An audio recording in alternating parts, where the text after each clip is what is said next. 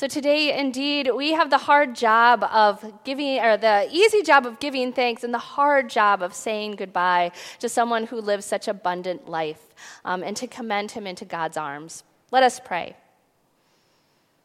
May the words of my mouth and the meditations in our hearts be acceptable in your sight, O Lord, our God, our rock, and our Redeemer. Amen.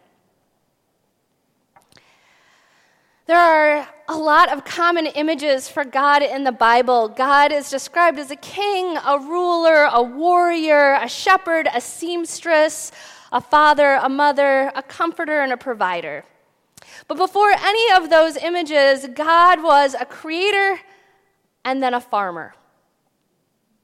In Genesis 2, we are told that after God created the heavens and the earth, that the first real problem that God encountered was there was no crops in the field and there was no rain. I'm not a farmer, and I even know that's a bad deal. And to make matters worse, there wasn't anyone to till the field either.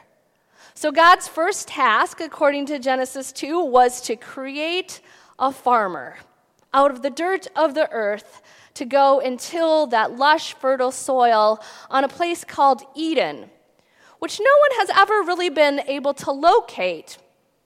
Perhaps it didn't exist, or perhaps they were looking in the wrong area. Here they were in the Middle East, but really it was located in the northeastern corner of Iowa, dare I say. Some might question my interpretation of scripture there, but I think Gene might think it's okay.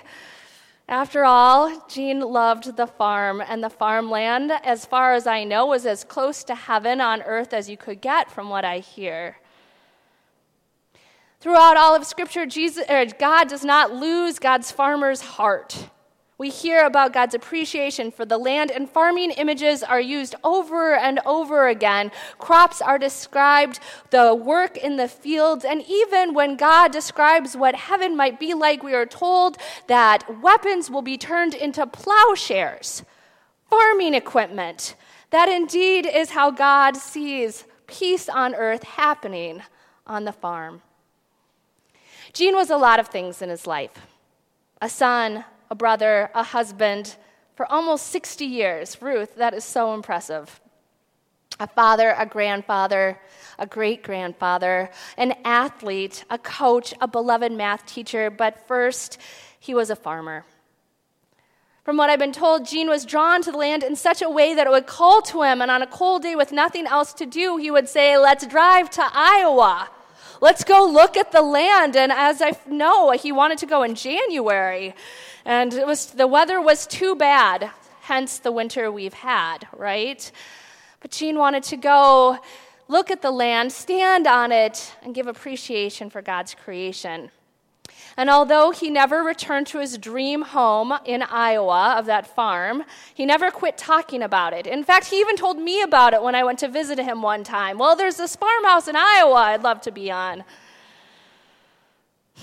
As I've listened to Gene's family tell stories about him for the last few weeks and hear all of these fabulous stories about him as a teacher and as a father and as a coach, the thing that stands out to me as well is his farmer's heart. He encountered the world in such a way that I think a farmer does, putting family first, hard work being pivotal to what you do, an early riser to the end, right, Ruth? Even when he could sleep in, he still didn't. A humble man who was also faithful. Gene really valued you all, his family. Last summer, I went to pick up bikes from Gene and Ruth, one bike, and I thought we might be there. My husband went with me for about 10 minutes. I think we stayed over an hour. And it was the most delightful visit. Halfway through it, though, I realized that Gene was insistent that we make our way through every single one of your pictures to tell me what you were doing, where you went to school, what sport you participated in, and how we showed up. He was so proud of you. And it was so fun to hear it. I still can't believe the story about the Arctic Circle, but now it's been confirmed multiple times. So he wanted to cheer you on, and he showed up. And he loved you all so much. Gene was a hard worker, as you've already told. From working as a young boy on the farm in um, the family farm to being the best shirt sales guy at J.C. Penney's over Christmas, I was told Gene could talk to anybody, to finally embracing his true career as a math teacher. Gene worked with enthusiasm, care, and love for his students. Not just working hard, but becoming intimately involved in their lives. Not just teaching the quadratic formula to junior high students. I have an eighth grade daughter. I'm in the midst of this right now. I give thanks for math teachers like Gene. but also playing floor hockey during lunch, writing schedules, going to sporting events and variety shows, and laughing alongside his students. Gene really showed up in the lives of everyone that he encountered because he cared so much. As I've already referenced, he was an early riser to the end, and he was a humble man, at least in my opinion. My last memory of Gene before his stroke was right over there, actually, at the communion rail with you, Ruth, on Sunday morning. He actually kneeled that Sunday, and I watched him kneel down and thought to myself, should he be kneeling still? and after I told Ruth this, and she said, I had that same thought this Sunday. Little did we know that would be the last time he would receive Holy Communion here at Shepherd of the Hills, a congregation that he was a member of since uh, this sanctuary was built in 1962 and a beloved part of this family of faith. And Gene was faithful. Ruth, it's really weird to see you sitting here because you really should be over there.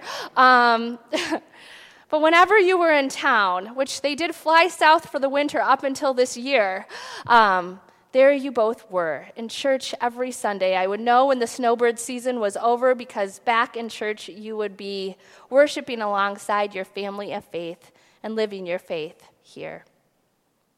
In the scripture we heard this morning, Isaiah said this I have called you by name, you are mine. We are reminded in the scripture that God created and formed us and claims us as God's own. Gene lived his life grounded in his identity as a child of God. I never directly talked to Gene about his faith, but like so many people of faith, we live it in quiet ways, and it kind of oozes out of us in all that we do. That's what I've experienced through Gene. The scripture goes on to talk about how God is with us throughout all of life. When we walk through fire, when we walk through water, through joys and tribulations, God is there. And the God we believe in, the God we worship, isn't a God who hangs back and lets things happen. It isn't a God who would sit in the classroom while the other activities in the school are going on, but instead a God who gets intimately involved. A God who plays in the dirt, who farms the land a God who dared to become flesh and live among us and cares about the very little details of our life. One of the stories I've heard about Gene is that when you guys would go on road trips, no one mentioned the road trips. Um, you got to hear the road trip stories later on, but I didn't even reference because I thought for sure they'd be in there. Um, but Gene loved road trips so much that even when he wasn't on them, he would track people on the map to see where they were going. And as I thought about this image, I had this like kind of image of God, like maybe that's what God does for us. Oh, they're going over 169 right now, or here they are going through Kansas. Because that's the type of God we have who cares about us, who pays attention to the details of our life, and who wants to know where we are and what we're up to. I believe that God calls us to look outward, to pay attention to what's happening in our community, in our world. And I think that's something Gene did and did well. Gene created a girls' basketball team, as Jay referenced, because there wasn't one allowing Carrie and Wendy to play, although I don't think they wanted to. Like, but he was making sure to provide opportunities for someone who did. Um, he allowed his front yard to be the one with the permanent bases for wiffle ball, and he was right in the game with everyone else, a cheerleader and a supporter to the very end. As I, I listened to these stories about Gene, I can't help but think how proud God would have been for the way Gene lived his life. He lived it with an appreciation for life, for his family, for others, and he gave all of himself. Being claimed as a child of God gives us the freedom to live our life abundantly, knowing that we belong, knowing that we have purpose. And Gene did that. But our identity as God's beloved does not end in life, it goes on from there. God is with us in life and in death. As a family gathered around Gene on his final day here on earth, we read those words from Isaiah 43 together, reminding us that God is with us and claims us and loves us. And we were also reminded that God will not ever fall away from us, that nothing, neither life nor death, can separate us from the love of God in Christ Jesus. And it is these promises that hold us today. For indeed, God has prepared a place for us. God has prepared a place for Gene, perhaps even a farmhouse in Iowa, where indeed there are many rooms, a place for each and every one of us and God Himself has gone before us to prepare it, so that indeed we will be welcomed one day home to a God who calls us by name, says, You are mine. And today we give thanks because God is welcoming Gene home, a fellow farmer, and knowing that one day we too will be welcomed there. Amen.